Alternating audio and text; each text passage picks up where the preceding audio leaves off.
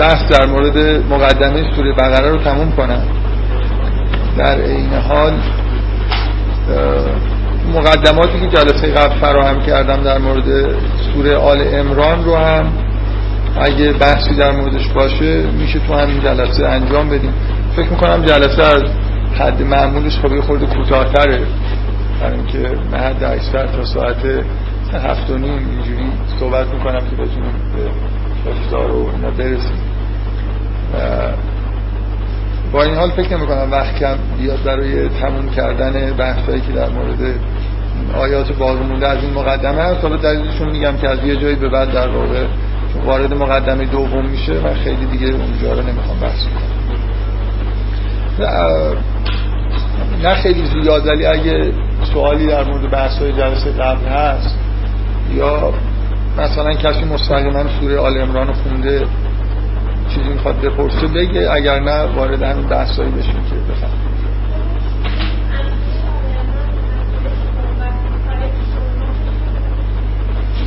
باشه حالا از چیز خارج نشید از محدوده بحث خارج نشید. بذارید حالا در مورد بحثایی که جلسه قبل شد مستقیما اگه سوالی هست بپرسید.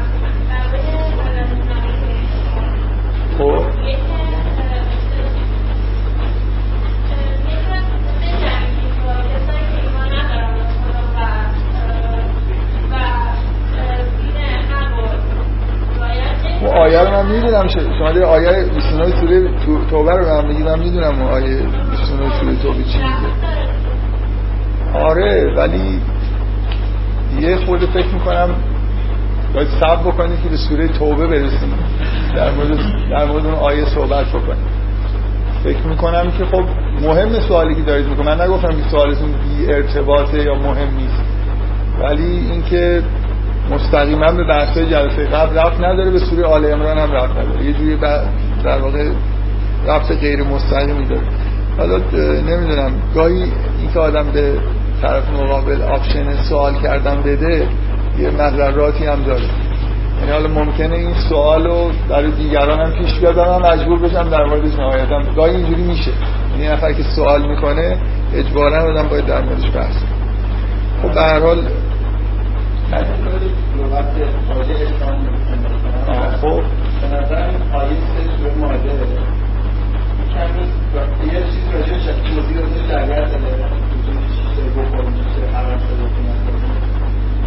بعد آیه که بین منافع تحریم علی و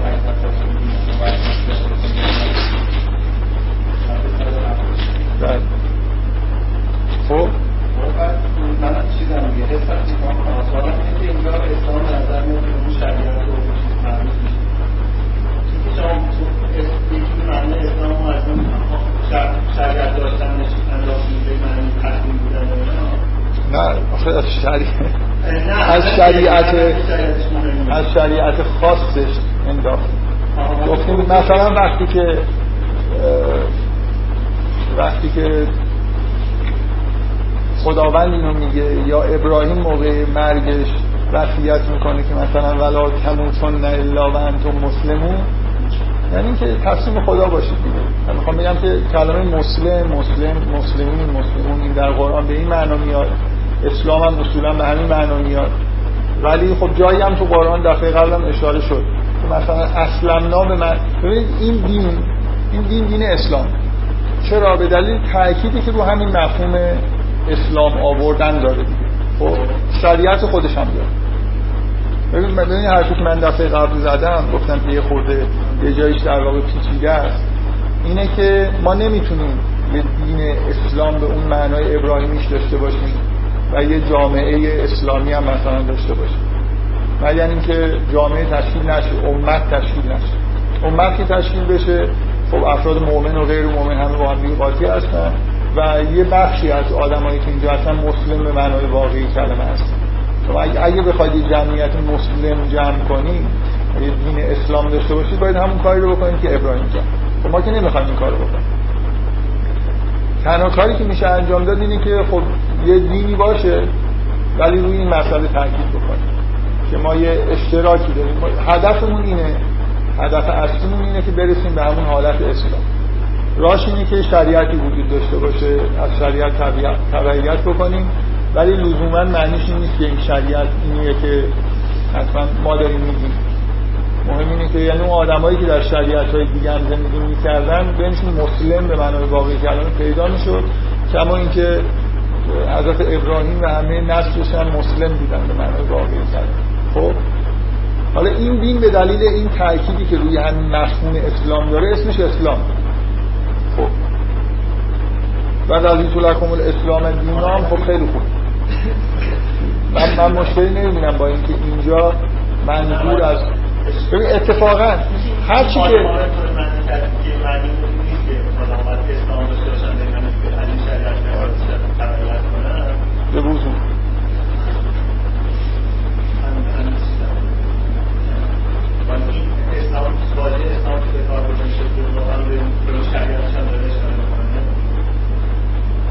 به داره می‌کنه.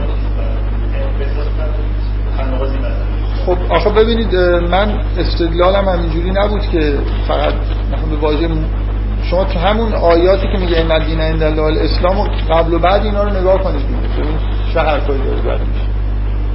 مثلا یعنی من می‌خوام بگم تنها استدلالی که فکر می‌کنم شما دارید یه جور عادته که اسلام به این معنی داره به کار و اگر نه آیه ها اینجوری نمیگن. میگه این دین عند الله الاسلام بعد فین حاجو کرد آیه بعدی میگه فین حاجو که فقل اسلم تو وچی لله و من تبن اسلم نمیگه اسلم تو. اسلم تو وچی لله. کاری که اونا هم می‌تونن بکنن. یه خود دقت بکنید این نحوه استفاده از واژه اسلم تو وجهی لله و من تبن ما تسلیم روی مثلا خدا شد و قول للذین اوتوا کتاب و الامین اسلمتم. آیا شما تسلیم هستید؟ و این اصلمون فقط افتاد اگر تسلیم هستید که هدایت شد. ببین نمیگه که اینجا اسلمتون به معنی نیست که آیا به دین ما در اومدید یا نه.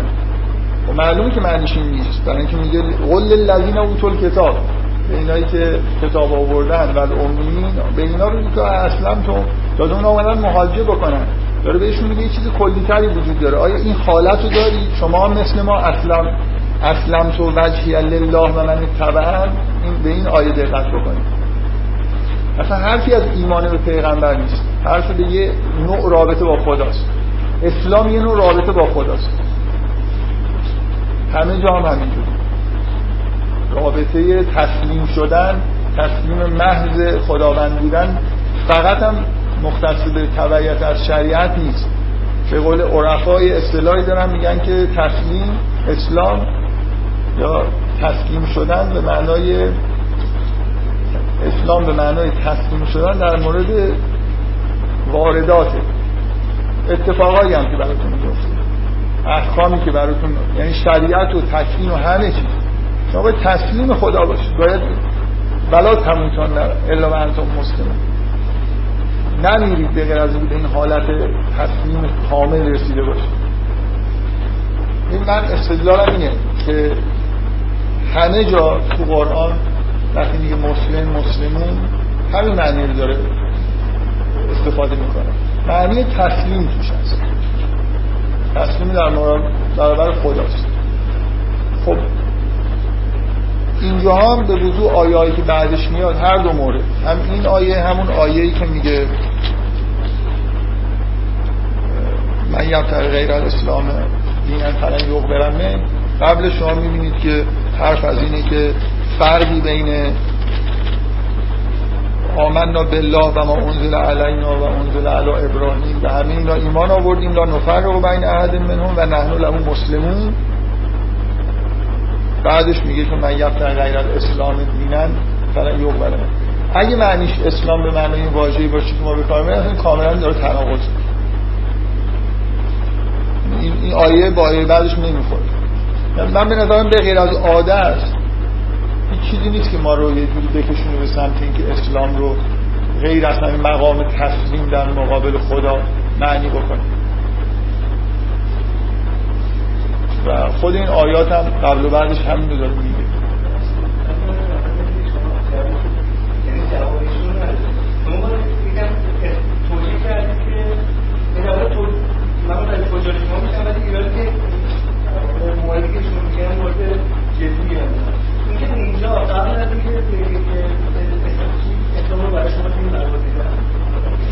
قبل از اینکه گفته بشه در مورد شریعت داره صحبت میشه. بعد از اینکه یک شریعت بیان شده شریعت اسلام بیان شده این مسئله که آخه آخه بدون شرع نه موضوع اینه که من که منکری نیستم که اسلام به شریعت رفت داره.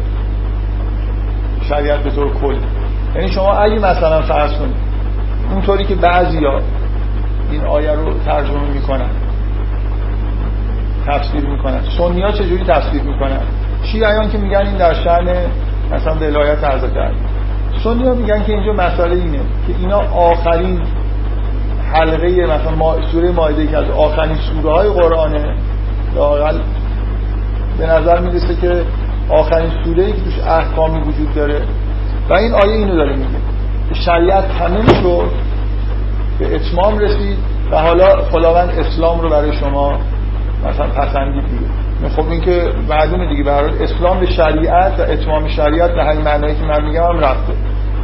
راه اسلام مسلم شدن یه بخشیش اینه که شما در مقابل امر و نهی خداوند کاملا تسلیم شده باشید.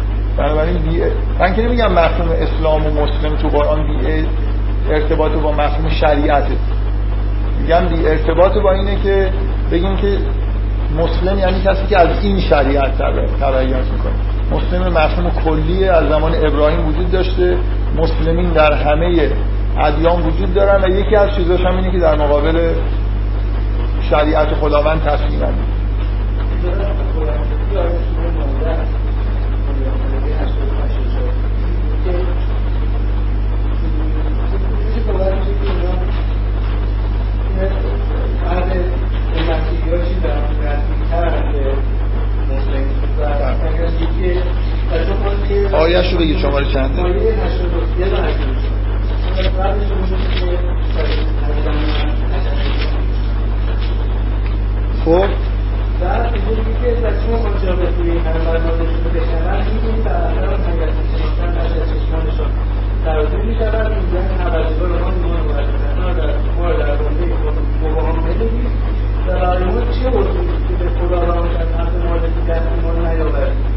یعنی نهایتا بعد از اینکه اینها حق را می‌شناسن اگر قرآن رو قسمتی که از بهشون رسیده بگیریم یعنی انگاری که مسلمان شریک مسلمان به معنی من استدلال تاریخی کردم اینجا. گفتم گفتم که اینا ما در تاریخ چیزی من یادم نمیاد که جایی دیده باشم که مثلا یه بخشی از مسیحی ها اومدن و مسلمان شد و اینکه اینا قلبا یه جوری ایمان آوردن خب آره دیگه. من, من مشکلی با این ندارم. شما از این آیات استنباط بکنید که اینا یه جوری ایمان قلبی آوردن. حالا اظهار کردن یا نکردنش من نمی‌دونم که اظهار ایمان کردن مثلا یه جوری در جمع مسلمین وارد شدن یا نشدن. فرض کنیم که شده باشن. آره من مشکلی هم با این آیه مشکل چیه؟ اگه یه نفر الان بیاد بفهمه که اسلام دین حقه پیام بهش برسه خب طبیعی اینه که ایمان بیاره. من که نمیگم که طبیعی اینه که ایمان نیاره. من گفتم که مشکوکم در ضرورتش. یعنی آدمی مثلا فرض کنید 70 80 ساله بیاد شریعتش رو عوض کنه. ولی اینکه قلبا یه جوری احساس بکنه که اینجا اتفاقی افتاده. من انتظارم اینه که اگه پیر مردی بیاد این پیام رو بشنوه و متوجه بشه که خبراییه خب بره به دیگران بگه که جوانترا لاقل بیان بلکه اینجا یه اتفاق جالبی داره. من خود شک کردم توی این شک دارم این که ضرورت داشته باشه که طرف مثلا حتما نه اونم نمیگم مطمئن نیستم که میگم میگم شک دارم که ضرورت داشته باشه که یه آدمی تو هر سن و سالی تو هر موقعیتی به محض اینکه مثلا پیام حق رو درک کرد بیاد مثلا وارد جزئیات این شریعت جدید بشه و منع اساسی وجود داشته باشه که مثلا باقی زندگیشو به یه ترتیب دیگه ادامه بده. حالا فرض کنید اصلا این ادعای مهمی نیست. خیلی ادعای فرعی و همچین چی میگن؟ تزیینیه. یعنی چیز مهمی نیست. فرض کنید که همه آدمایی که پیام میشنون و حق بودنش درک می‌کنن خب ایمان میدن 90 سال هم باشن ایمان یعنی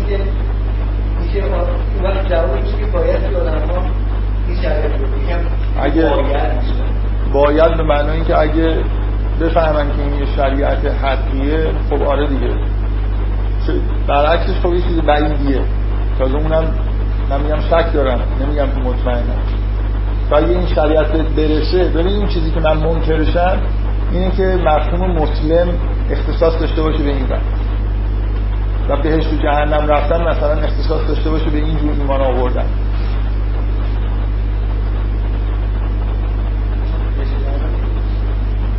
از نوع ببین این آیه, این آیه به من خیلی سراحت داره که میان باید مهاجه بکنن بهشون بگی که آیه به اسلام رسیدید یا نه. من خودم رو تسلیم خدا کردم. نمیگه پیغمبر نمیگه که من به دین خودم ایمان آوردم یا شریعت خودم رو دارم عمل می‌کنم. میگه اصلا تو وجهی الله شما تسلیم هستید یا نیستید؟ اگه هستید که هدایت شدید. چون اصلا همه این برنامه ها برای اینه که به اینجا برسید که تسلیم خدا باشید. در زندگی خودتون از خداوند تبعیت بکنید. خب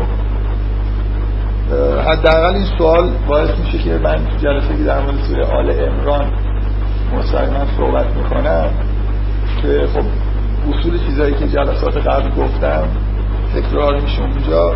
یه خود سعی کنم که این فکر رو باز تأکید بکنم که دقیقا منظور چیه و استدلال بکنم. من استدلال اصلیم روی نحوه استفاده از واژه اسلام توی قرآن که به وضوح غیر از اون چیزیه که ما به عنوان اسم دین ازش می‌فهمیم. تقریبا میشه گفت یه جام تنها جایی که خود مشکوکه که به معنای اسم دین داره میاد اونجاییه که میگه اعراب اومدن گفتن آمنا. بگید اسلمنا. که اونجا هم باز لزوما معنی اسلمنا به معنای اسلام آوردن به معنای وارد دین پیغمبر شدن نیست. مثل بگید که تسلیم شدیم مثلا. دست از مقاومت برداشتیم در مقابل مثلا. کاری که قبلا می‌کردیم و نمی‌کردیم ولی هنوز به ایمان نرسید. بفرمایید.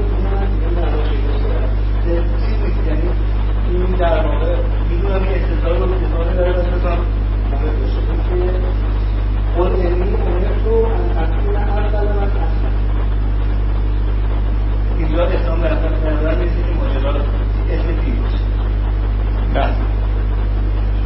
چرا؟ من در طول شدم که اولین کسی باشم که تصمیم شود در اینو پیامبر داریم آره پیغمبر داریم. خیلی واضحه که اسم اسلام اواخر حیات پیغمبر به معنای دین بده این که دیگه بدیهیه اسم دینه واقعا. آره من من به نظر من نیست. نه واضحه که نیست. برای خاطر اینکه اصلا این اولا واژه اسلام به واژه‌ای که بنا به تحقیق متأخره تو مدینه مثلا از یه جایی به بعد اصلا کلمه به کار رفته. تو قرآن هم همین تو آیات مکی نیست. بعدم اینکه جا افتادن این که اسم این دین اسلام اواخر بوده. بنابراین اینکه این عمر تو ان اکون اول من اسلمه یعنی در پیغمبر در مکه اسلام آورده دیگه.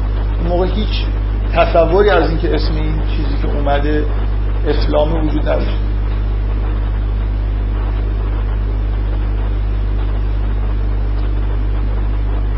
من تعجب از اینی که شما آیات آل امران به نظر من اینقدر سراحت و وضوح داره که داره از یه چیزی به غیر از اسم دین حرف می‌زنه. شما اونا رو می‌گیرید و یه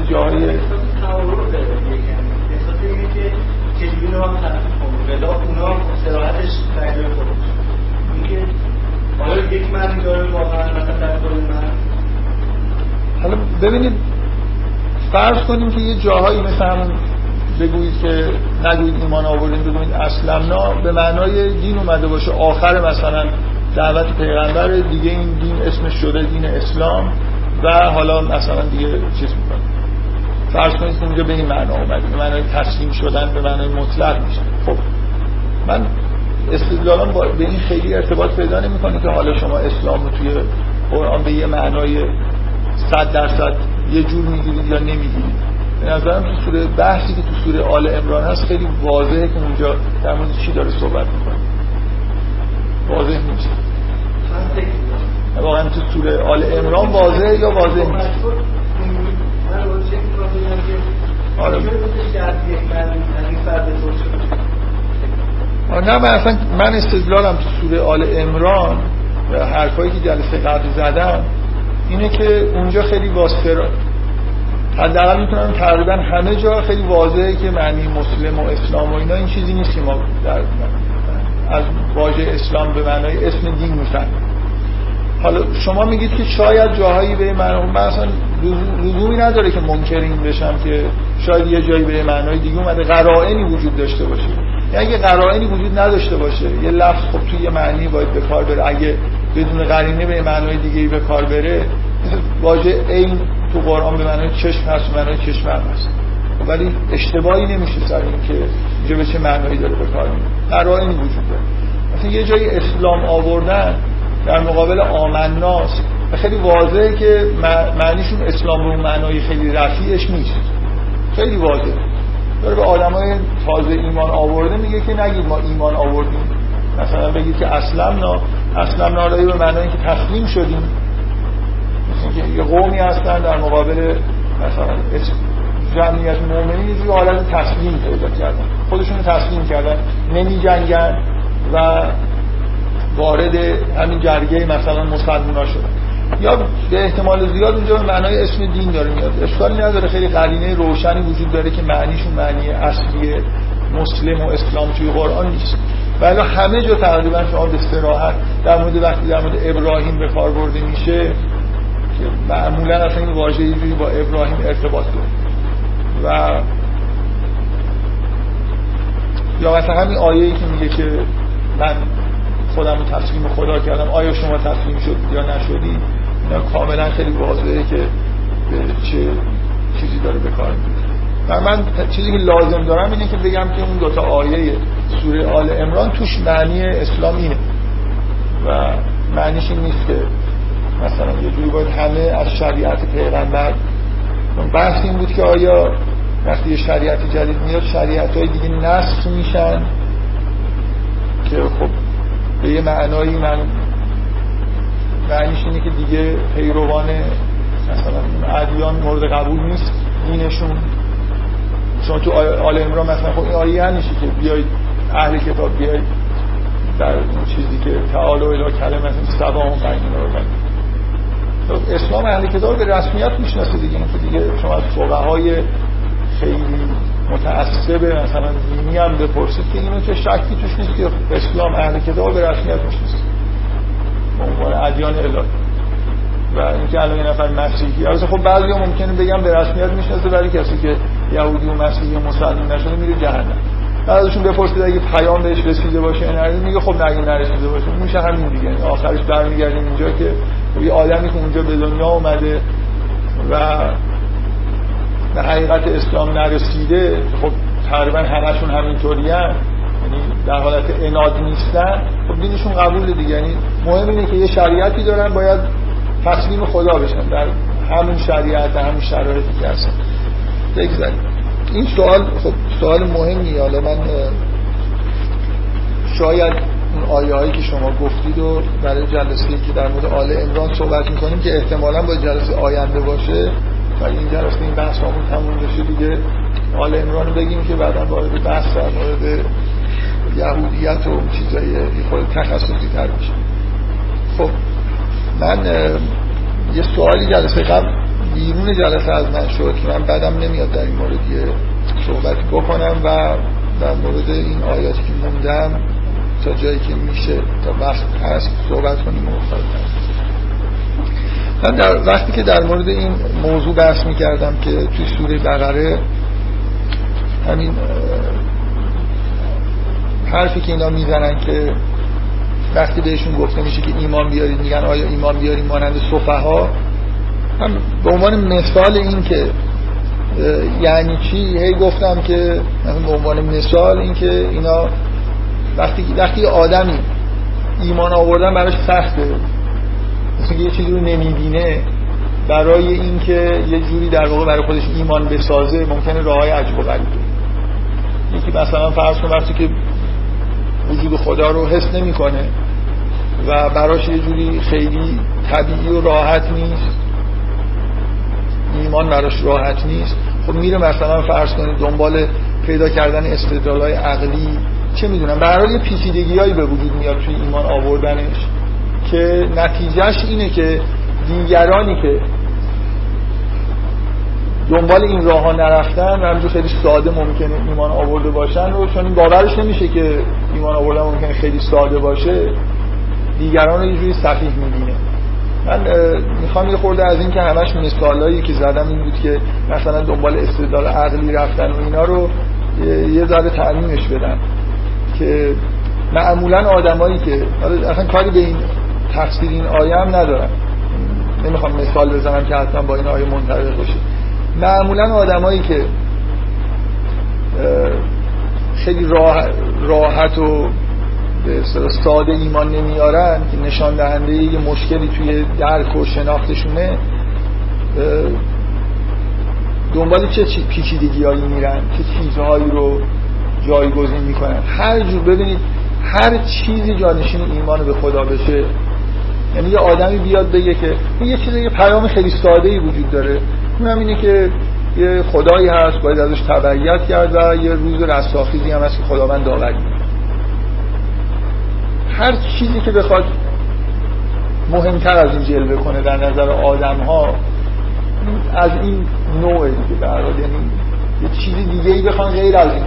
اینکه یه راه خاصی باید برای رسیدن به این کی بشه یا ها باید یه جور خاصی زندگی بکنن.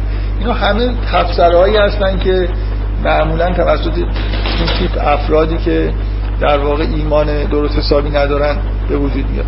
یه چیز خیلی متداولتر از اینکه آدما برن دنبال مثلا پیچیدگی های استدلال فلسفی و اینا این نوع برخورد اینه که دین رو همراه با آداب و جزئیات مثلا شرعی و این چیزا بکنن و اگر کسی این چیزها رو رعایت نکنه مؤمن نیست.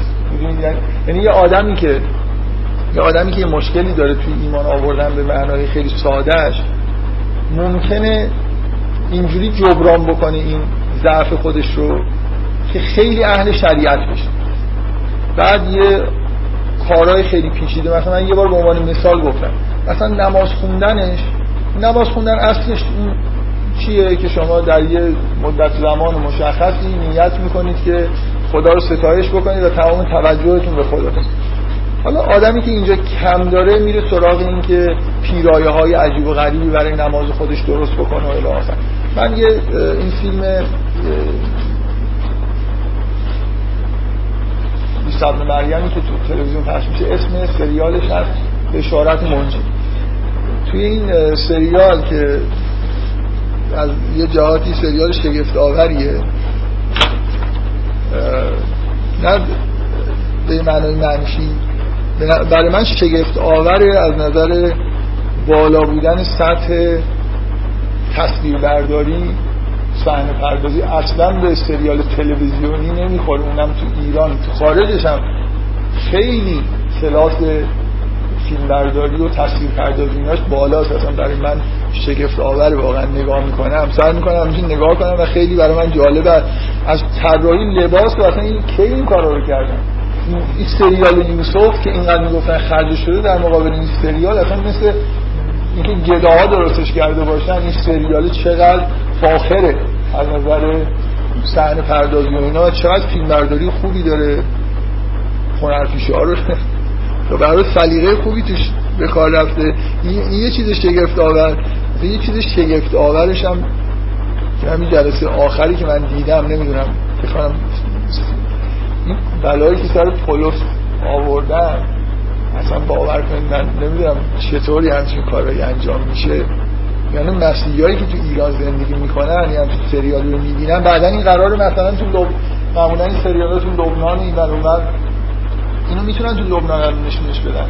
با این چهره وحشتناکی که از پل قدیس همین جلسه آخر هم دیدید یا نه؟ باور کردنی نیست. این حد توهین کردن به یه آدم پولس برای مسیحی ها مثل امام جعفر صادق برمیاد بانی مثلا مذهبشونه. رسما به عنوان شیطان دیگه. سراحتا یکی برمیگرده میگه چشم چشم شیطانه. مثلا من نمی‌دونم چجوری این اتفاقا میفته حالا شاید این قسمتاشو حذف کنه بعد عجیب اینه که هیچ رفتی به این فیلم نداره. یعنی اصلا لازم نیست شما یه فیلمی که در مورد مسیحیت توش پولس حضور داشته باشه. اصلا پولس سال چندین سال بعد از حضرت مسیح مثلا یه دعوتی رو شروع کرده. وحشتناک بود من واقعا داشتم می‌دیدم جا خوردم که در این حد همش من یاد این آیه میفتم که میگه لا تصب الذین یدعون من دون الله. که به مؤمنین میگه که به بتها توهین نکنید در اینکه بعد اونا برمیگردن به خدا توهین می‌کنن. اینقدر توهین کردن به عقاید ادیان دیگه و بعد شاکی شدن از این که نمی‌دونم چرا فرانجای کاریکاتور از پیغمبر ما کشیدن. تمام مقدساتشون ما سراحتا به بدترین وجه ممکن تو تلویزیون الان مسیحی داریم ما تو ایران. بیچارا تلویزیون باز باشه ببین. به نظر من این نتیجه شونی که مسیحی ها بگن دیگه به بچه هاشون الان تلویزیون ایران حق نداریم نگاه کنن.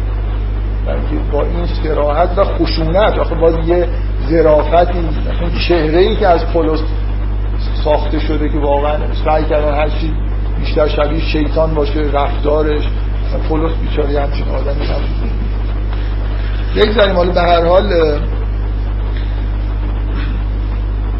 این توی توی این سریال یه صحنه ای بود که مسیح رو دعوت کردن. این توی انجیل هم به معنای روایت شده که بعضی از این روحانیون یهودی یه جایی مسیح رو دعوت کردن که بیاد سر سفرهشون بشینه باشون غذا بخوره. و با هم حرف بزنه بعد مسیح و حواریونش دست نشستن. قبل از. توی فیلم هم اینجوری بود که اصلا رفته بودن تو رودخونه. بعدش هم اومدن نشستن کنار سفره شروع کردن غذا خوردن. دست شستن هم جز آدابی بود که یهودی ها خیلی رعایت می‌کردن ولی اینکه جز شریعت موسی و واجبات خب ظاهرا خودشون هم حتی حرف اینو نمی‌زدن که واجب مثلا جز احکام شریعت موسی ولی طرف اصلا با نهایت چیز برگشت به عنوان ایراد توی انجیل هم اینجوریه. که چرا تو مثلا حوارین دست نشده؟ ببین این این حالت گیر دادن به یه چیزای فرعی که ببین یه آدمی وقتی از محتوا این یه قاعده کلیه نه در ادیان به طور کلی از روانی و یه جایی که از در معنا و محتوا کم میاری در جبران به ظواهر اضافه می‌کنی این یک مکانیسمی که خیلی توی ادیان متداوله که از همین نوع بعدا این آدم اینجوری دیگه باورش نمیشه که الان حوالیون مؤمن تر از خودشن. صفی هن مثلا چیه؟ دست نمیشونن آداب رو رعایت نمی‌کنن. یه چیزای ظاهری که اصلا مهم نیستن و ربطی به ایمان داشتن نداشتن ندارن میشه اصل و همه اینا نتیجه اینه که طرف اون حالت ایمان اون چیزی که باید بهش برسه رو نرسیده. هر کی به ایمان می‌رسه می‌فهمه که اینا مهم نیست. دقیقا یعنی وقتی یه نفر به معنا و محتوا نزدیک میشه وقتی حسش می‌کنه می‌فهمه که این ظواهر مهم نیست. اصلش همین بود که به همینجا برسید اینکه عرفا اینقدر آدمای اهل به اصطلاح تساهل و تسامح هستن از نظر دینی به نظر من خیلی واضحه برای اینکه آدمایی هستن که اینجوری به اون محتوای اصلی نزدیک شدن دیگه. می‌فهمن که قرار بود به کجا برسن. تا وقتی به یه جایی که باید می‌رسید برسید می‌فهمید که تا وقتی وسط راهی ممکنه فکر کنید که خود این راه مهمه. و وقتی بالا برسید می‌فهمید که خب بالا راه دیگه هم هست. از اون بالا نگاه می‌کنید خیلی مهم نبود که حالا حتما از این راه مثلا کوتاه‌تر اومدم از راه دیگه هم می‌شد به اینجا رسید. خب.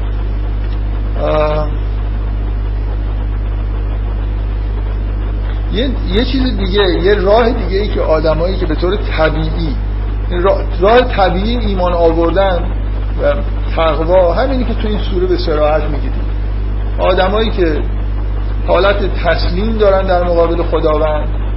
اهل هوا چیزی که باعث میشه آدم مسلم نباشه اصلش هوای نفسه.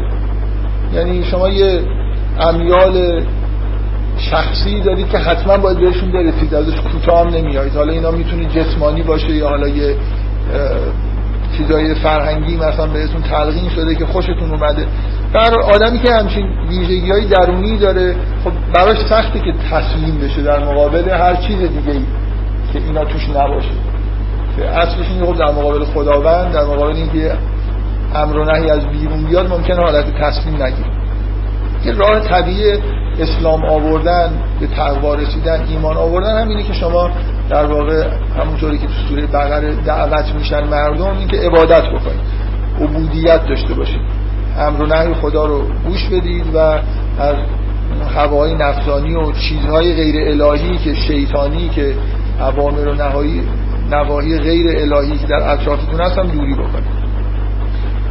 خب این, این راه طبیعیش حالا آدمی که از این راه طبیعی نمیره و قلبش آماده برای ایمان نیست یکی از کارهایی که متداوله اینه که سعی می‌کنن برای خودشون آدما یه تجربه های ایمان آور درست کنن.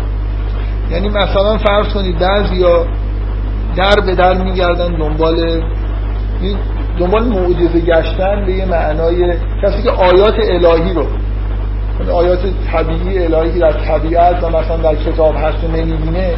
دنبال یه جور شوق پیدا کردن یه چیزای معجزه آسا در اطراف خودشون شبیه اون چیزایی که پیغمبران می آوردن بعضیا میگردن. اصلا دنبال آدمایی میگردن که کرامت داشته باشن. دنبال این میگردن که مثلا فرض کنید این داستان هایی که در مورد دنبال داستان های کرامت و معجزه میگردن.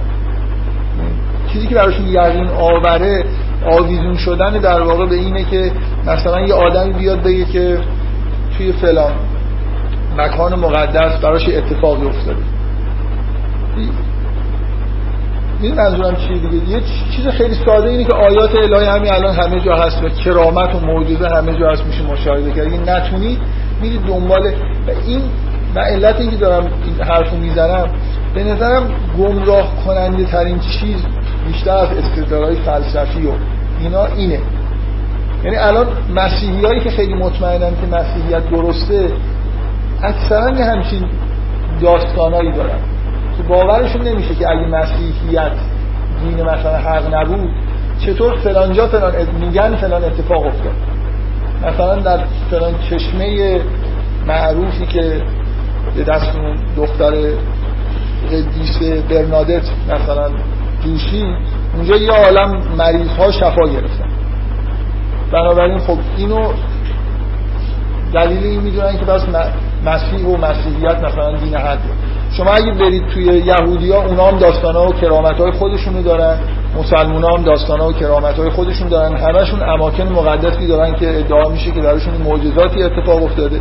من می‌خوام یه چون اینو بعد از جلسه قبل سوال کردم. منم اینجا یه مختصری نوشته بودم که یه اشاره به این راه ایمان آوردنم که ممکنه در واقع باعث گمراهی بشه بکنم. اینا همه از عواقب اینه که آدما مسیرهای طبیعی ایمان آوردن در واقع طی نمی‌کنن قوای شناختیشون ضعف داره بنابراین نمی‌بینن. حالا دنبال یه چیزای گوشه کنار میگردن. و گمراه کننده بودنش در واقع واضحه دیگه. طرف فکر می‌کنه که اگر مسیحیت حق نباشه یه همچین اتفاقی اینجا نباید بیفته. اگه مثلا فرض کنیم طرف چرا شیعه است؟ برای اینکه مثلا خودش یا دیگران رفتن در مثلا حرم امام رضا اونجا یه اتفاقایی افتاد. برای خودش دیگران شنیده از کانال های مطمئن شنیده من حرفم اینه که هیچ کدوم این کرامت ها و این معجزاتی که ادعا میشه خب یه چیزش اینه که بعضی اگه این حرف رو بهشون بزنی اونایی که فکر می‌کنن اسلام اسم همین دینه و هیچ دین دیگه هم قبول نیست لابد فکر می‌کنن که هیچ جای دنیا هم دیگه معجزه اتفاق نمیفته غیر از در همین اماکن متبرکه مسلمان ها و چیزی که در واقع ادعا می‌کنن اینه که اونا همه دارن دروغ یه چیزش اینه دیگه. تمام مسیحیایی که میگن یه اتفاقای عجیب و غریبی در اماکن مقدسشون افتاده دروغ دارن میگن. یهودیا دارن دروغ میگن. همه دروغ میگن. فقط سنیان که مثلا دروغ میگن. فقط در همین اماکن مقدس شیعه که اتفاقای معجزه شده و فقط بعضی از آدمای مؤمنین اینجا هستن که یه جوری یه همچین کراماتی ازشون ظاهر میشه. این این اپروچه که منکر این بشیم که اصلا جای دیگه این دنیا خبری یه اپروچ دیگه که من فکر می‌کنم به حقیقت نزدیکتره این که نه همه جای دنیای همچین اتفاقایی میفته اماکن مقدسی وجود دارن. الان یک کلیسایی هست جنوب آمریکا که خیلی شهرت پیدا کرده سالانه میلیونی میرن اونجا و توی مراسم شرکت می‌کنن و همه هم میگن که فضای معنوی خیلی خاصی داره. من اینا رو که میشنوم به نظرم میاد که خب اصلا برای من بعید نیست که همچین اتفاقایی بیفته. من به این دلیل که ادیان اونا رو نسخ شده نمی‌دونم. حتی بعید نمی‌دونم که در جایی که هیچ دین اهل کتاب وجود نداره اتفاقای این شکلی بیفته. برای خاطر اینکه اینا هر کسی که مثلا از خدا یه چیزی بخواد مستقل از این کجاست چه دینی داره خدا که اینجوری نیست که مثلا دعای مردم رو نشنوه. خدا دعای بندگان خودشون میشنوه. این اماکن مقدس جایی هستن که آدما قوی ترین دعاهای خودشون اونجا می‌کنن. یعنی وقتی یه نفر خنده میشه از خونش مثلا فرض کن راه میفته میره برای زیارت یه جایی به قصد اینکه یه دعایی بکنه دعای خیلی شدیدی اونجا می‌کنه. مخصوصا اینکه احساس می‌کنه در این مکان متبرکیه و اینجا الان خدا صداشو بهتر از وقتی تو خونه بود میشنوه. با هر جایی شما دعای زو دعا عریض باشید به اصطلاح قرآن خب خدا صداتون میشنوه ممکنه معجزه هم اتفاق بیفته. من هیچ برام بعید نیست مثلا میگن که فلان بیمار مسیحی. همونجا تو بیمارستان. یه شب دعا کرده صبح آثار سرطان پیشرفته مغزش به طور کامل رفت شده و مثلا اسناد پزشکی هم در موردش موجوده من احساس نمی کنم که لزوما این باید یه چیزی باشه. تقلبی درش باشه. فکر می‌کنم خب دعا کرده از خدا خواست خدا. همونطور که ما ممکنه بیماری داشته باشیم در اثر دعا خداوند بیماری رو رفت بکنه برای همه بندگان. اصلا طرف ممکنه دین خاصی هم نداشته باشه ولی واقعا به خدا ایمان داشته باشه و دعا بکنه و دعاش مستجاب بشه. در واقع این نکته اینه دیگه. الان به نظر من کسایی که می‌خوام بگن که تمام اون چیزهایی که در مسیحیت و یهودیت و جاهای دیگه کرامات و معجزاتی که نقل میشه دروغه اینا لابد معتقدن باید معتقد باشن که خدا دعای اونا رو مستجاب نمی‌کنه. واقعا شما فکر می‌کنید خدا دعای مسیحی و یهودی ها اینا رو گوش نمیده حرفشون و دعاشون رو مستجاب نمی‌کنه.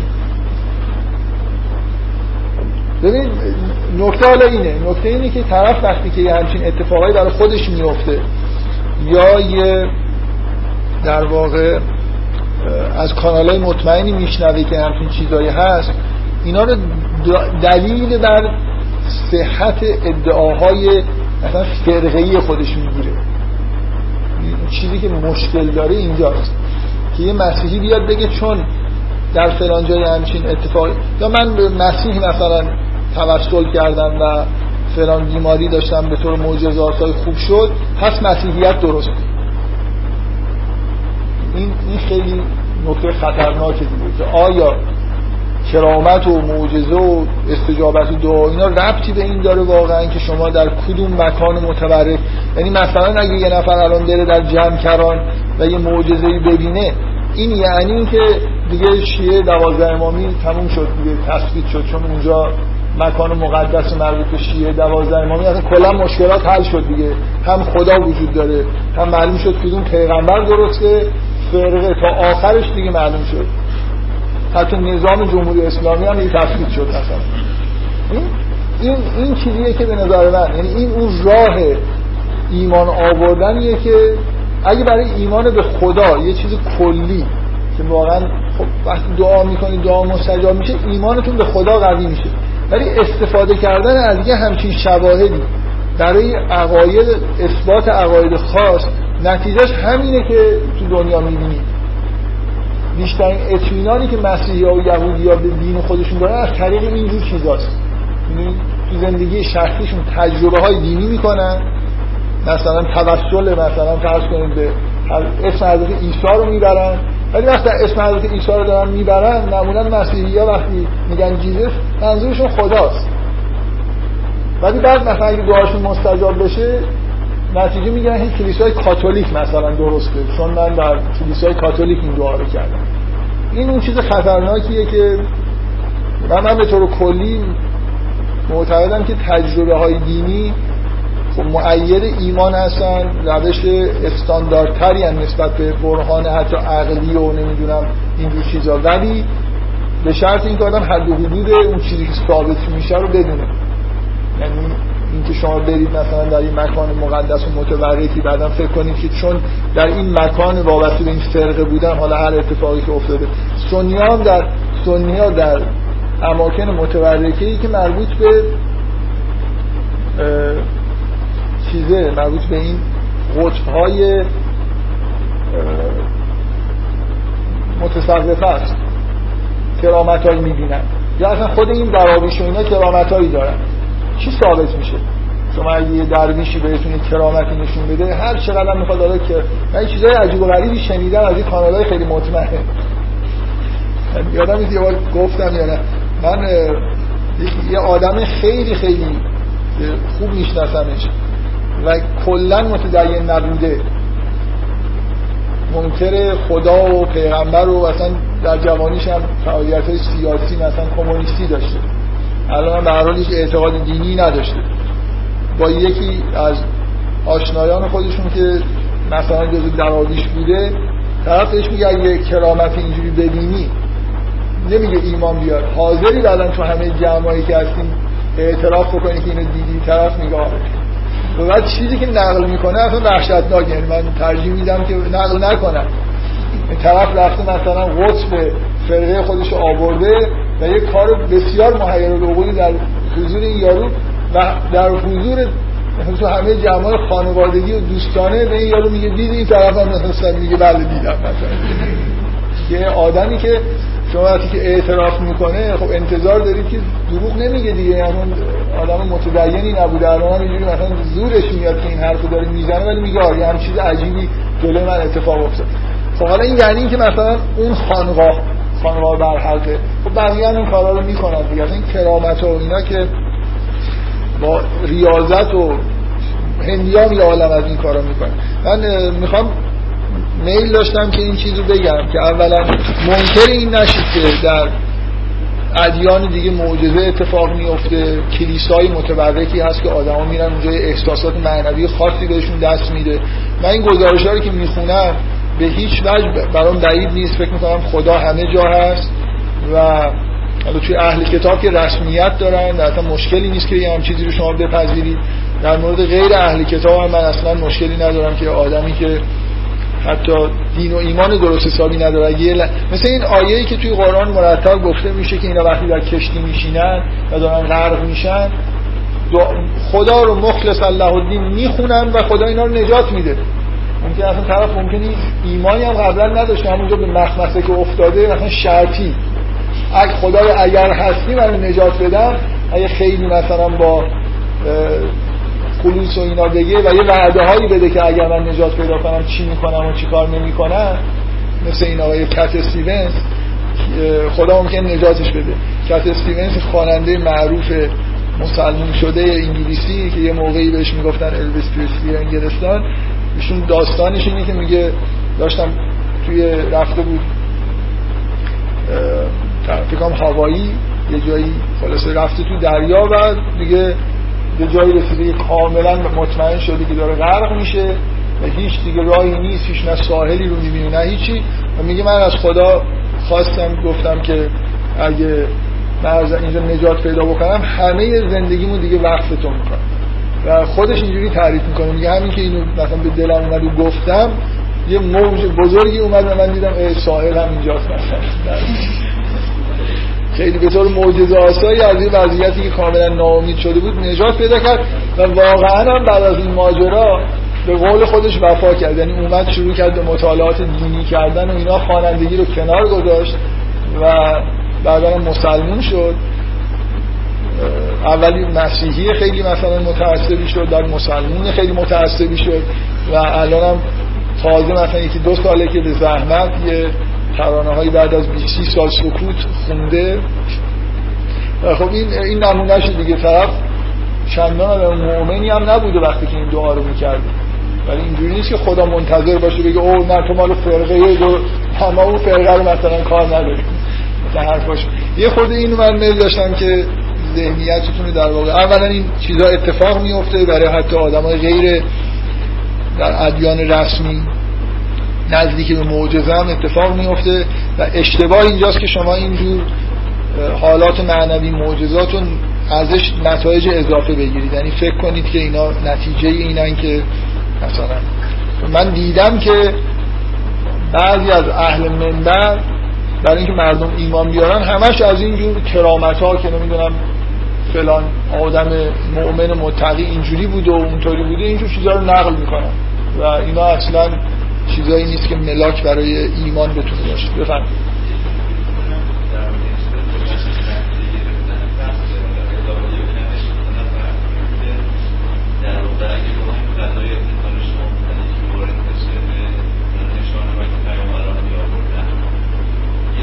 خب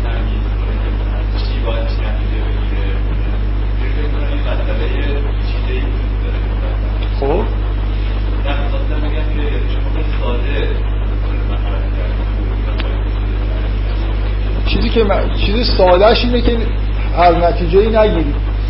اون نتایج رو نگیرید. شما میگید اون قسمتی چه نتیجه بگیریم پیچیده است. من نگفتم چی نتیجه بگیرید پیچیده چیز سادهش اینه که هر نت... نه این این خیلی ساده است. شما حق ندارید اگه در یه بقعه مسیحی براتون یه معجزه اتفاق افتاد بگید که اون بقعه ای که مال این فرقه فرقه ای که این بقعه متعلق بینه اون فرقه حق حق ندارید این نتیجه بگیرید. شما میگید پیچیده است که بفهمم که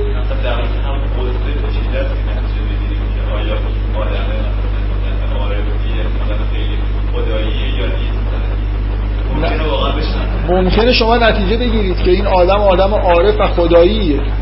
ولی آیا فرقش فرقه حق؟ این معنی داره. من میگم که این, مثل این دقیقا نتیجه اینه که شما فکر کنید که یه فرقه ای وجود داره در دنیا که فرقه حقه و خدا فقط به اونها توجه داره و به دیگران توجه نداره. مثل یهودی ها بعضی متعصباشون اینجوری فکر می‌کنن. این این تفکر اشتباس و نتیجهش همینجور نتیجه گیری های اشتباس. هیچ چند چیزی نیست. خدا به همه آدما در همه شرایط در همه جاهای دنیا اگه بهش توجه بکنن توجه داره. من چیزی که می‌خوام می‌خواستم نتیجه بگیرم ساده بود. این چیزی که شما میگید داره ایشون منظورش اینه که حالا چی نتیجه میشه؟ مثلا من اینو که دیدم تا کجاش می‌تونم نتیجه بگیرم؟ من دارم اختار می‌کنم که نتایج عجیب و غریب زیادی نگید. ممکنه حالا نتایج چیزم بشه گرفت. یعنی نتایج دیگه بشه گرفت مثل حقانیت پیامبران که از معجزات پیامبران نتیجه می‌شد. منتها اونجای خورده معجزه کردن فرق می‌کرد با این مسئله که ما داریم در موردش صحبت می‌کنیم. پیامبران دستشون یه جوری باز بود در اینکه معجزاتی رو نشون بدن و حالا چون در ادامه این آیات موضوع معجزه اشاره شده من می‌ذارم بقیهش رو در اونجا به اون مناسبت بگم. بفرمایید.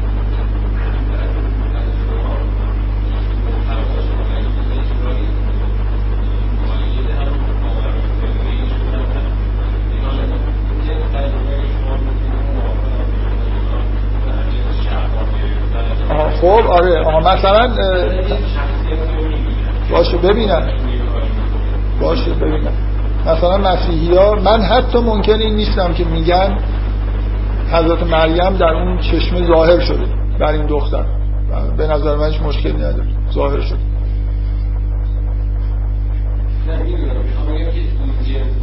بذارید حالا من پس بذارید این بحث بحث شیرینیه. و خیلی می‌تونه ادامه پیدا بکنه. شما غافل از این نشید که خداوند در ارائه کرامت و معجزه در کره زمین رقیبی هم داره. که کرامت هایی به مردم میده و ظاهر میشه و از این کارا می‌کنه.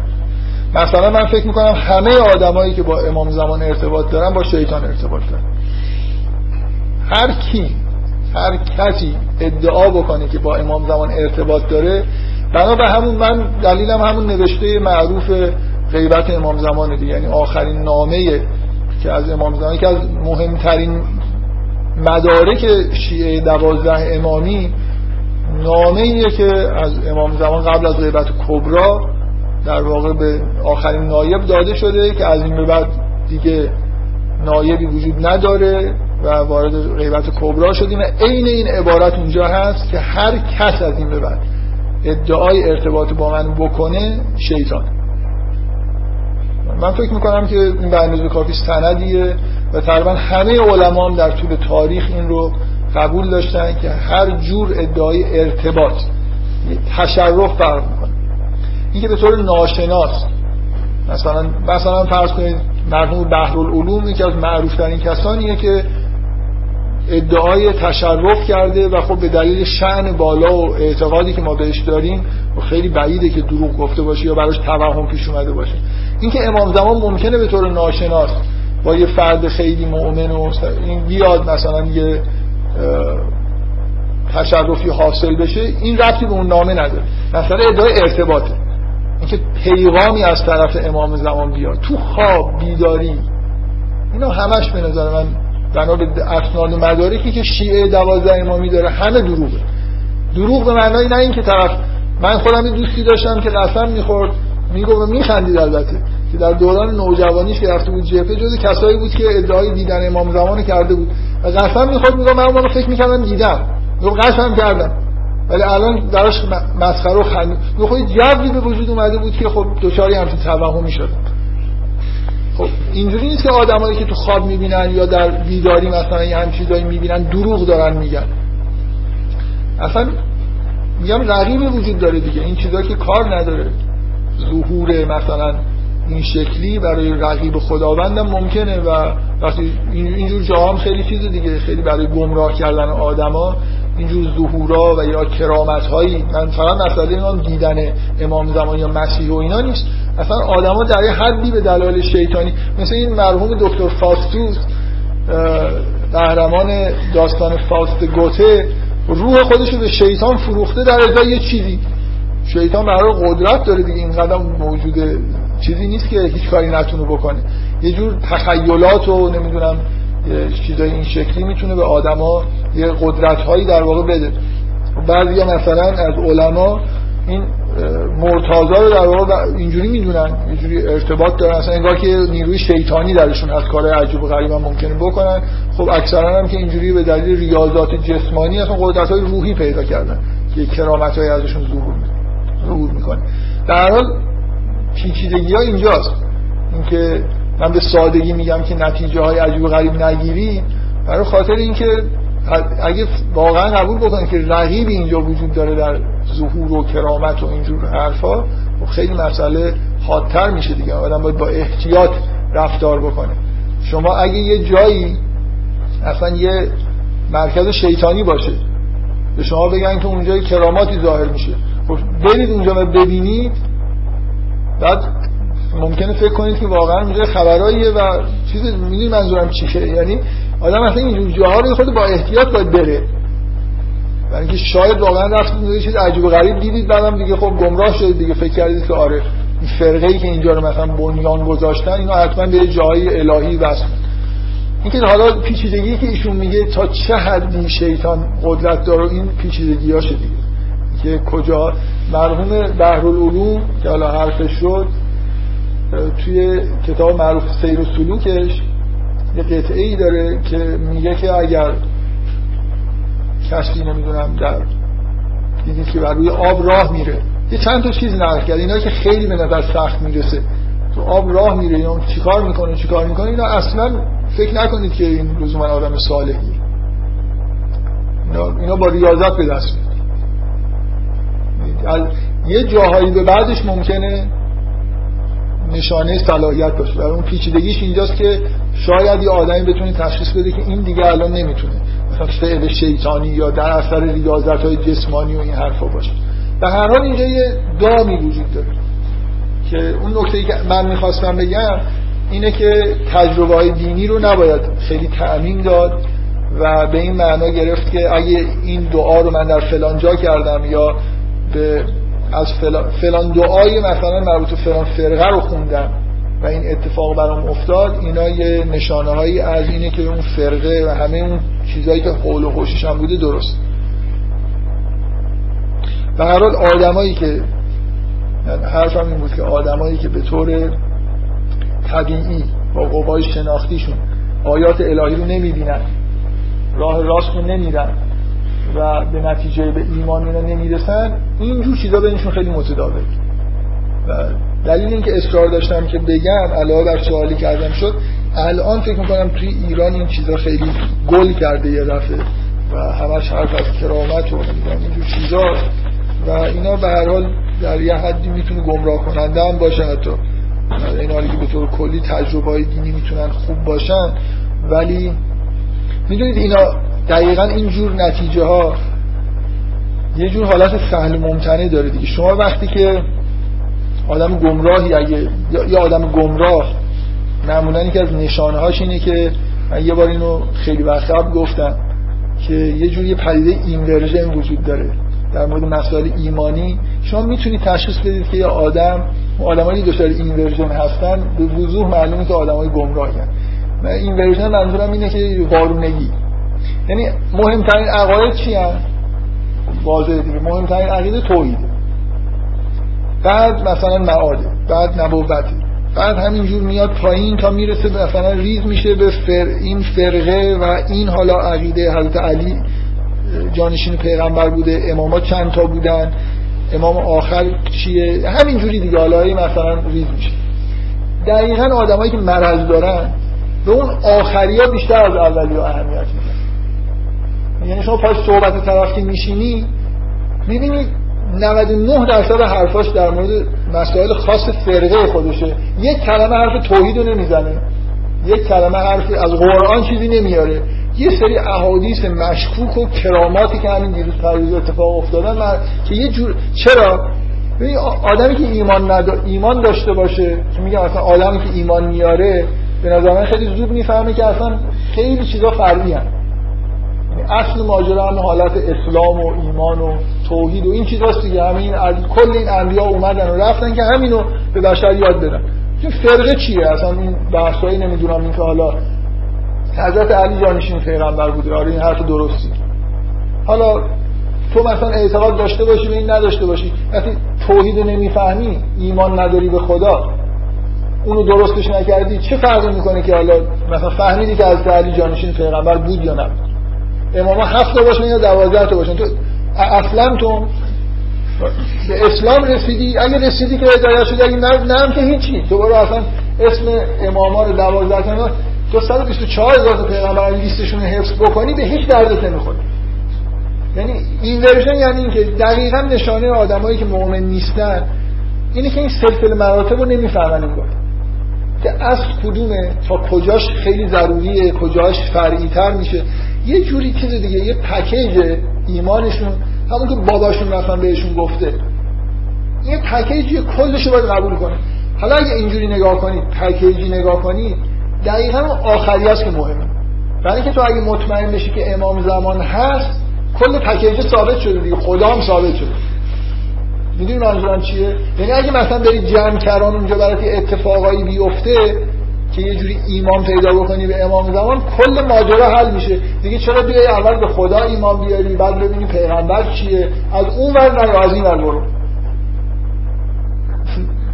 یه جورای منطقی هم هست دیگه. پکیجش اینجوری تهشو اثبات کن که کلش ثابت بشه. این الان علت این که واقعا خب ما در حال وقتی که دین سیاسی میشه شما باید انتظار داشته باشید که پکیجش چیز سر بشه دیگه. بیشتر اینجوری برخورد بکنن. برای خاطر اینکه مثلا باید از توش اعمال اجتماعی و سیاسی اینا هم در بیاد. تو تبلیغ بکنی که آن به خدا ایمان داشته باشی اصلش اونه. خب بعد مثلا چیز نمیشه که جنگ بشه یارو نمیره به جنگ. باید به این نظام ایمان داشته باشه. الان واقعا توی سالهای اخیر ما رفتیم به سمت همین که یه جورایی همین چیزای تهش مهمتر شده از اون چیزای اصلش.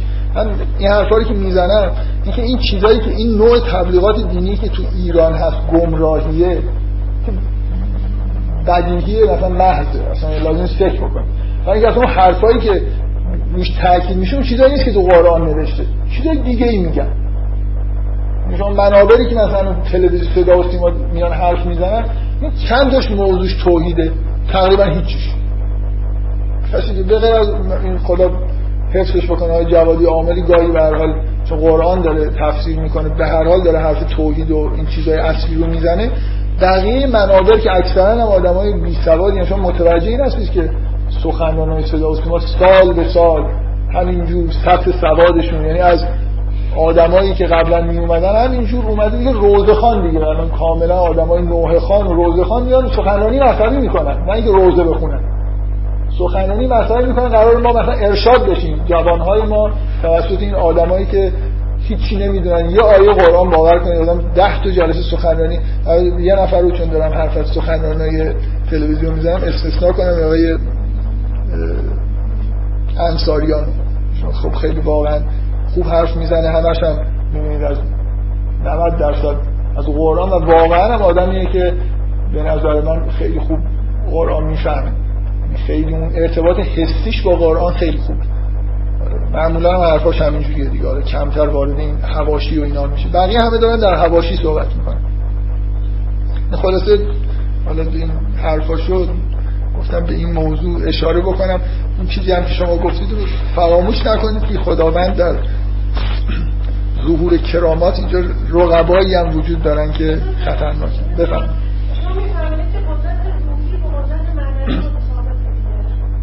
من نه من که همچین حرفی زدم. من نمی‌دونم منظورتون چیه از روحی بله. بله یعنی آدمی که به جسم خودش فشار بیاره یه جور توانایی پیدا می‌کنه. روحی نگه مثلا روانی و این روح بازی خورده حالت معنوی آره. آره بله. نه همه آدمایی که خیلی از معنویت بالا هستن هم اهل کرامت و اینا نیستن. بله. خداوند به یه نفر ممکنه همه انبیا که معجزه های حضرت عیسی رو نمی‌کردن.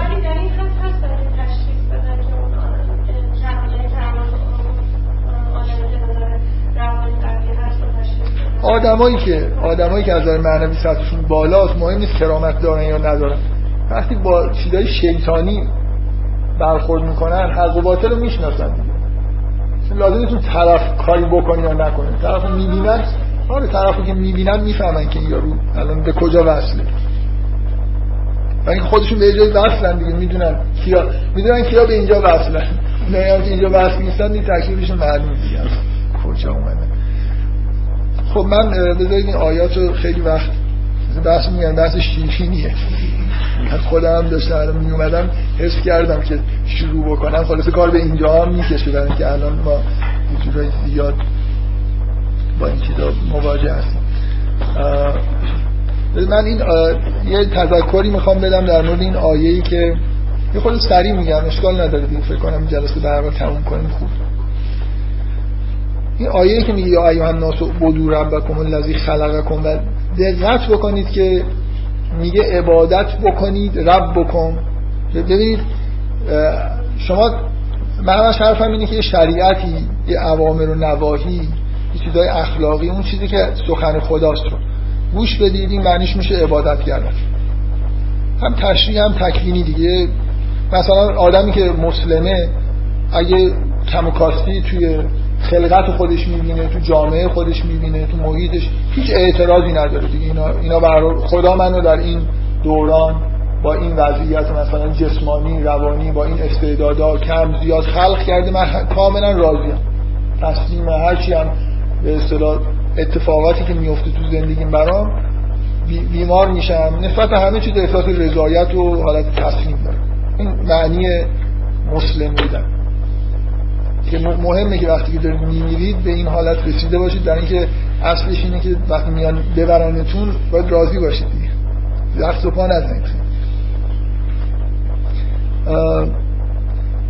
راه رسیدن به این چیه که خب عبادت بکنید بندگی بکنید و حرف خدا رو گوش بدید ببین مشکلی که هست اینه من الان, من الان دارم از این شریعت تبعیت می‌کنم ولی اصلا هیچ احساسی نسبت به این کسی که دارم ازش تبعیت می‌کنم ندارم.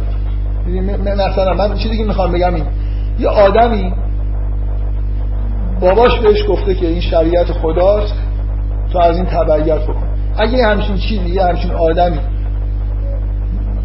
تقلید بکنه از پدر خودش از چیزی که تو جامعه خودش هست. به جزئیات مثلا مثلا یهودی ها شریعت هم خیلی سنگینه. سنتی طرف یهودی شده تمام اجزای شریعت رو هم داره رعایت می‌کنه به هیچ چی هم نمی‌رسه. نه به تقوا می‌رسه نه به ایمان می‌رسه نه به هیچی. چرا؟ برای خاطر اینکه میگه که اعبدو ربکم الذی خلقکم و الذین من قبلکم. اگه من اطاعت بکنم از اون کسی که منو خلق کرده یعنی یه جور اجمالا به هر حال نسبت به خداوند اینکه پروردگاری دارم کسی منو خلق کرده من در مقابل اینکه خدا منو خلق کرده ازش اطاعت دارم می‌کنم. اگه به این نرسیده باشم اصلا هیچ شناختی ندارم از اینکه خدا چی و چی نیست. همینجوری. یه چیزی مجموع دستور العمل عملایی به من دادن دارم اطاعت می‌کنم. اینجا حرف از این حرف از اینه که عبادت پروردگار خودتون رو باید عبادت بکنید. بنابراین یه جور لاعقل این فکر کنم این حد اقلای اینجا گفته شده. لاعقل احساسی از مخلوق بودن من باید داشته باشم. دارم خالق خودم رو عبادت می‌کنم. از خالق خودم که نه اونی که بابام گفتم رو دارم عبادت می‌کنم. این منظورم چیه یه چیزی باید اینجا وجود داشته باشه. یه بیس حداقلی از شناخت باید وجود داشته باشه. که خب اینم طبیعیه دیگه. یعنی شما نباید انتظار داشته باشید که آدمی که هیچ شناختی نداره همینجوری مجموعه دستور عملایی رو بهش بدی اینا رو مثل ماشین ربات هم مثلا این ربات هم اگه بیاد.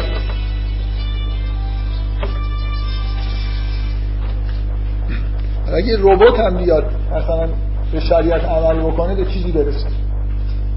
من نمی‌خوام تکرار بکنم اگه وقت بود یه خورده دوباره یه چیزی می‌گفتم در این مورد. ولی اگه یادتون باشه من توی یه جایی فکرم سوره نور که داشتیم بحث می‌کردیم خیلی در این مورد تاکید کردم که شما وقتی یه حکم و عمل می‌کنید اینکه چی می‌فهمید از معنی این حکم مهمه. یعنی صرف این که مثلا فرض کنید من حجاب یه, یه نفر حجابش رعایت می‌کنه اینکه چی می‌فهمه از رعایت حجاب؟ کاری که داره انجام میده به اون درکی که از حجاب داره در واقع مربوط میشه. من ممکن یه نفر ممکنه حجاب رعایت کنه برای اینکه پدرش ازش خواسته. خب این داره حرف پدرش رو گوش می‌کنه اون کاری که داره انجام یکی داره حجاب رعایت می‌کنه برای خاطر اینکه مورد تعرض قرار نگیره. یکی درک خیلی عمیق‌تری از حجاب داره. میزان درکی که شما از یه حکم داری در واقع من چیزی که من موقع می‌گفتم اینه که معنی که شما از حکم در واقع برداشت می‌کنید و می‌فهمید اون چیزیه که دارید عمل می‌کنید. معنایی که تو ذهنتون هست به اون دارید عمل می‌کنید.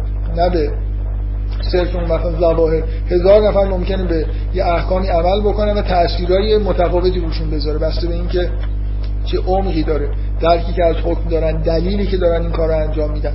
از ترس مثلا فرض کنید پلیس دارن این کارو می‌کنن یا از ترس پدرشون دارن می‌کنن یا به دلیل مثلا یه چیز خیلی عمیق تر به هر حال اینجا من توجهتون رو می‌خوام جلب بکنم به این ادامه ای که این واژه عبادت داره. مثل اینکه داره به شما میگه که اون حسی که باید داشته باشید نسبت خداوند. چه چیز حس منا... اون چیزی که دارید عبادتشون می‌کنید و اطاعت می‌کنید اون حسش چیه؟ صرفا مثلا خالق جهانه. یا نه یه جور ارتباط خصوصی بین خودتون باش می‌بینید. یه, یه من بدون اینکه بخوام وارد جزئیات بشم می‌خوام فقط توجهتون رو جلب بکنم به این توصیفی که بعد از واژه عبادت آمد. چه کسی رو عبادت بکنید تا به تقوا برسید؟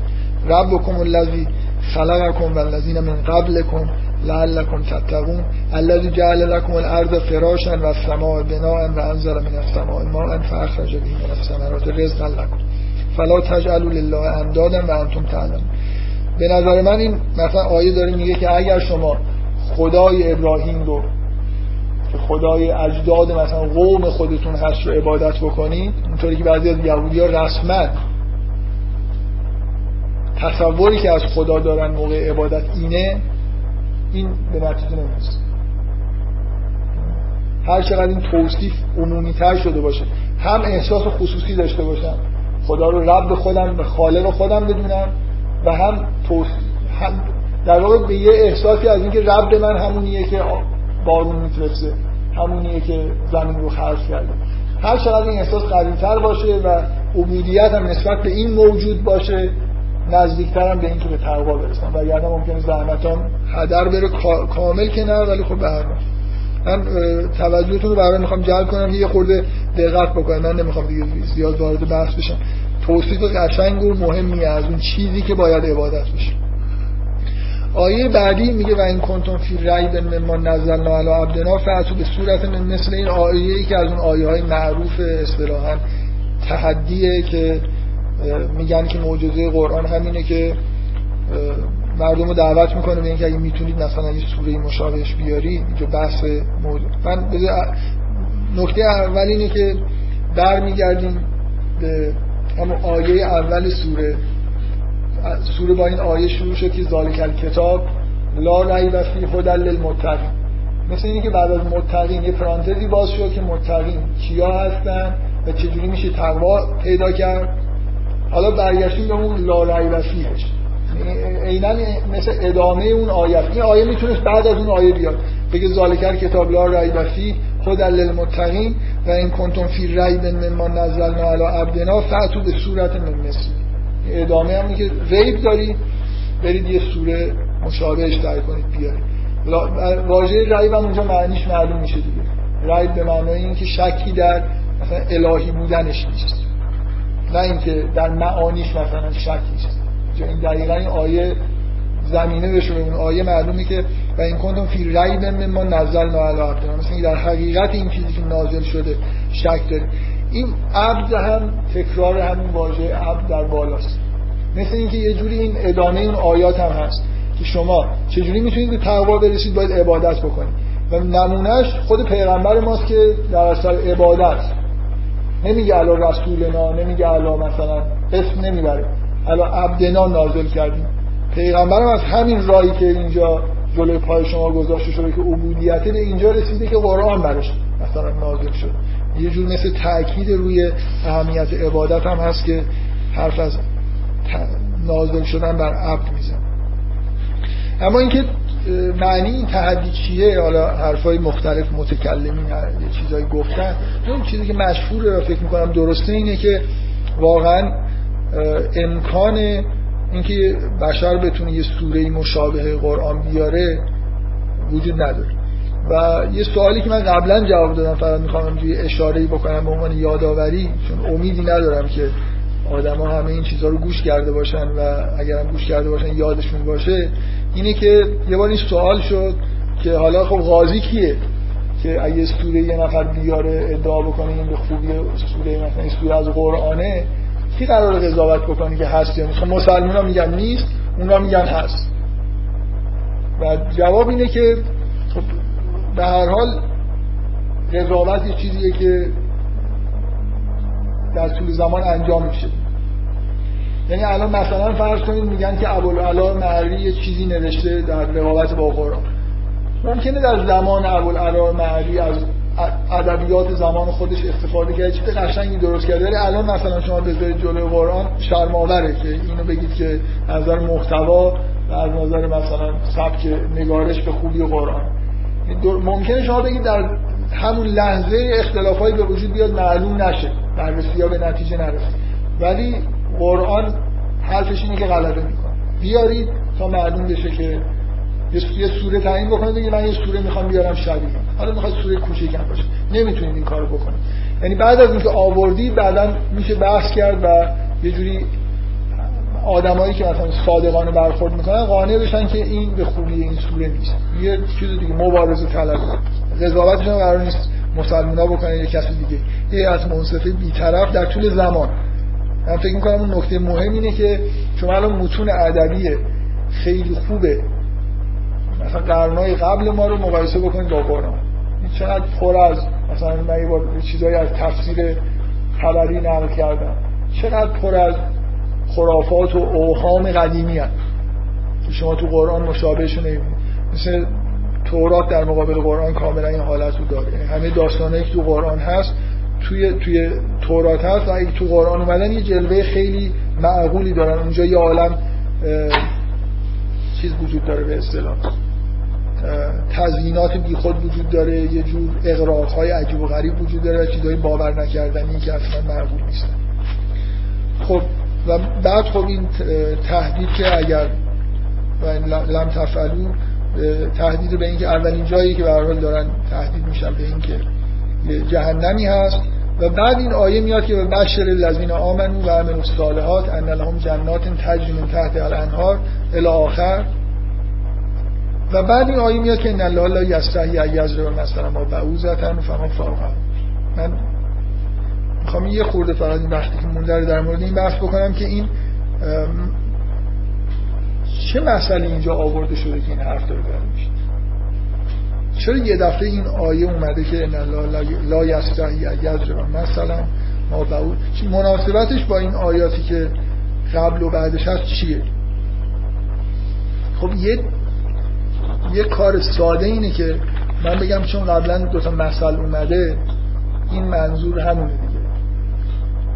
منظور هم دو تا تمثیل اومده در مورد الذین فی قلوب مرض. در اول که خوندیم تا اینجا تمثیلایی که داشتیم اینا بوده. بنابراین لابد این برگشته به داخل اون پرانتز و داره میگه که خداوند مثلا هر جور مثالی ممکنه بزن خیلی این حرف رو زدن. من خیلی به نظرم حرف مناسبی نیست.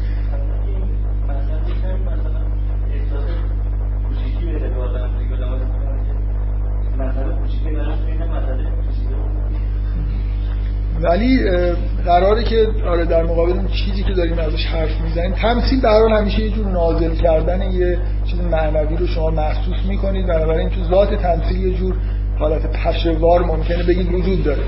یعنی حالا اینکه اونجا اونجا قرار حرف از شعله روشن که خدا خاموش می‌کنه اینا مثلا یه جوری می‌تونید بگید که جور حرفایی که نسبت به واقعیتی که داریم در موردش حرف می‌زنیم سطحش پایینتره دیگه. برای اینکه یه چیز به اصطلاح معقول رو دارید میارید تو سطح محسوس بنابراین همیشه در سمت نازل کردن در واقع دارید راه میرید درسته؟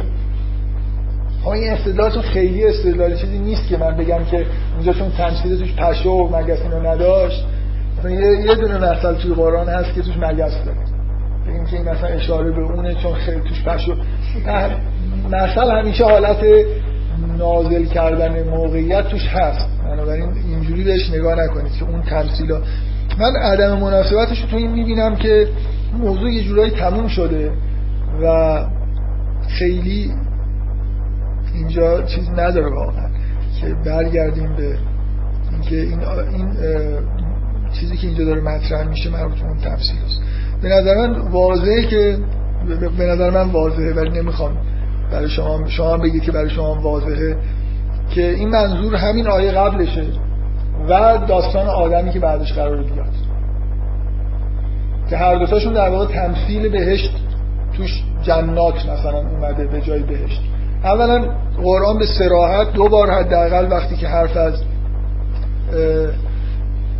بهشت داره می‌زنه با این توصیف که جنات تجریم تحت الانهار سراحتا میگه مثل الجنت التي وعد المتقون جنات تجریم تحت الانهار. بنابراین اینکه این مسئله که قرآن سراحتا میگه این مسئله.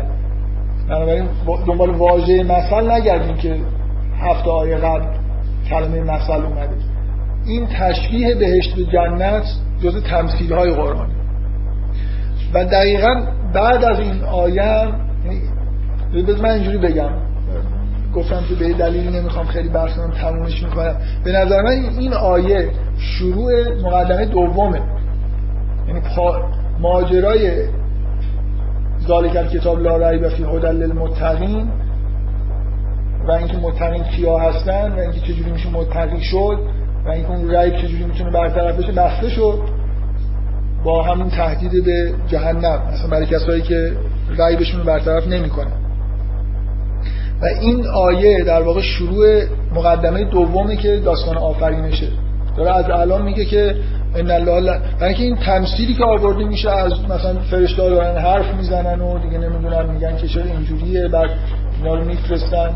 مثلا فرض کنین حرف از اینی که اینا برهنه شدن بعد نمی‌دونم اینجوری شد و حبوط کردن. این این چیزیه که در واقع اگه بحثای منو قبول کرده باشید حالت تمثیلی داره دیگه. به یه معنایی ظاهر کردن یه حقیقتیه که پیش از به دنیا آمدن انسان در واقع اتفاق میفته. و نکته اینه که این تمثیل توی آیه قبلش هم اومد. بنابراین این آیه مثل در واقع ان الله لا یستحی مثل شروع مقدمه دومه که شما رو داره آماده می‌کنه برای شنیدن یه تمثیل و واضح هم است که در واقع همونجور که ادامه بدی من دیگه نمی‌خوام وارد جزئیاتش بشم. حرف از این هم هست که تمثیل ها بعضی رو گمراه می‌کنن بستگی به شرایط روحی خودشون داره الی آخر. من می‌خوام فقط به این قشنگی در واقع اون آیه و بشر الذین آمنون یه جورایی خیلی به قبل و بعدش ممکنه به نظرتون. نتیجه منطقی بعد از تهدید به عذابه. درسته؟ و یه جورایی هم خیلی خوب به دلیل اینکه از بهشت داره صحبت می‌کنه و مقدمه دوم. عین لولا داره عمل می‌کنه. یعنی اینکه اون آیه بشر الذین آمنون الان ته اون یکی مقدمه است. یعنی بعد از جنت خب حرف بهشت زده. یا اول این مقدمه است که قراره که حرف از سکونت انسان در بهشت و نحوه برگشتنش به بهشت در واقع بزن. دقیقا این آیه که حالت تمثیلی هم داره و اون آیه بعدم بهش میچسبه وسط این دوتا مقدمه قرار گرفته. یه جوری ربط میده. بدون که هیچ دستاندازی احساس بکنید از تو اون مقدمه میاد. تو این مقدمه برای همینم یه جورایی خیلی معلوم نیست کجا وارد مقدمه دوم شد. یعنی ممکنه یه فکر بکنی که خب این که به اون آیه قبلش خیلی خوب چسبید دیگه. میرید جهنم در یه دم میرم بهشت. معمولا اینجوری دیگه. وقتی تو قرآن حرف از جهنمه بعدش حرف بهشت. یا اگه حرف بهشته بعدش حرف جهنم. بعدم اینکه چون حالت تمثیلی داره اون آیه بعدی هم مربوط به این میشه. که مثلا یه جورایی من احساسم اینه که از ان الله لا یستحی مقدمه دومه و اون آیه هم یه جوری واسطه بین این دو تا مقدمه است. دیگه به همین دلیل هم نمی‌خوام از ان الله لا یستحی به بعدش رو بحث بکنم برای اینکه فکر می‌کنم که یه جوری بحث میشه به اون آیاتی که در مورد داستان آفرینشه و خیلی ضرورت نداره فعلا در موردش صحبت می‌کنم تموم شد دیگه. مقدمه. نکته اصلیش در واقع آشنا شدن با الذین فی قلوب مرض و این بود که ما الان دو تا من دو تا سری صحبت دارم. 6 هفته اینجا در 15 تا هم قبلا که این دو قسمت این مقدمه رو گفتم که هر دو تا مقدمه قراره آخر شما رو به این نتیجه برسونه که شریعت چیز واجبی اگه دیگه به نتیجه نرسیدید دیگه خب دیگه من هی تاکید می‌کنم. من خیلی احساس بدی دارم نسبت به اوضاع احوال سیاسی اجتماعی ما و اینکه اگه اوضاع اینطوری که به نظر می‌رسه پیش بره و این چیزای سیاسی برچیده بشه خیلی ها فکر می‌کنم که حالا کسایی که روشن فکر دینی و اصلا دینی نیستن از الان به اصطلاح چنگال های خودشون تیز کردن برای حمله به کل فقه و شریعت و همه چیزهایی که از سیاسی هم این سالا در واقع با مسائل سیاسی قاطی شد. خب من خیلی شخصا نگرانم که یه آمادگی هم به نظرم میاد تو مردم. خیلی ها به وجود اومده که اصلا کلا بساط فقه و شریعت اینا برچیده بشه خب من به شدت مخالفم. من همش تاکید می‌کنم که همین چیزی که ما بهش میگیم فقه و شریعت یه جزء بسیار مهم دینه که قابل تفکیه اصلا دین بدون شریعت اون این حرفا به نظر من معنی نداره. و برای دوران خطرناکی.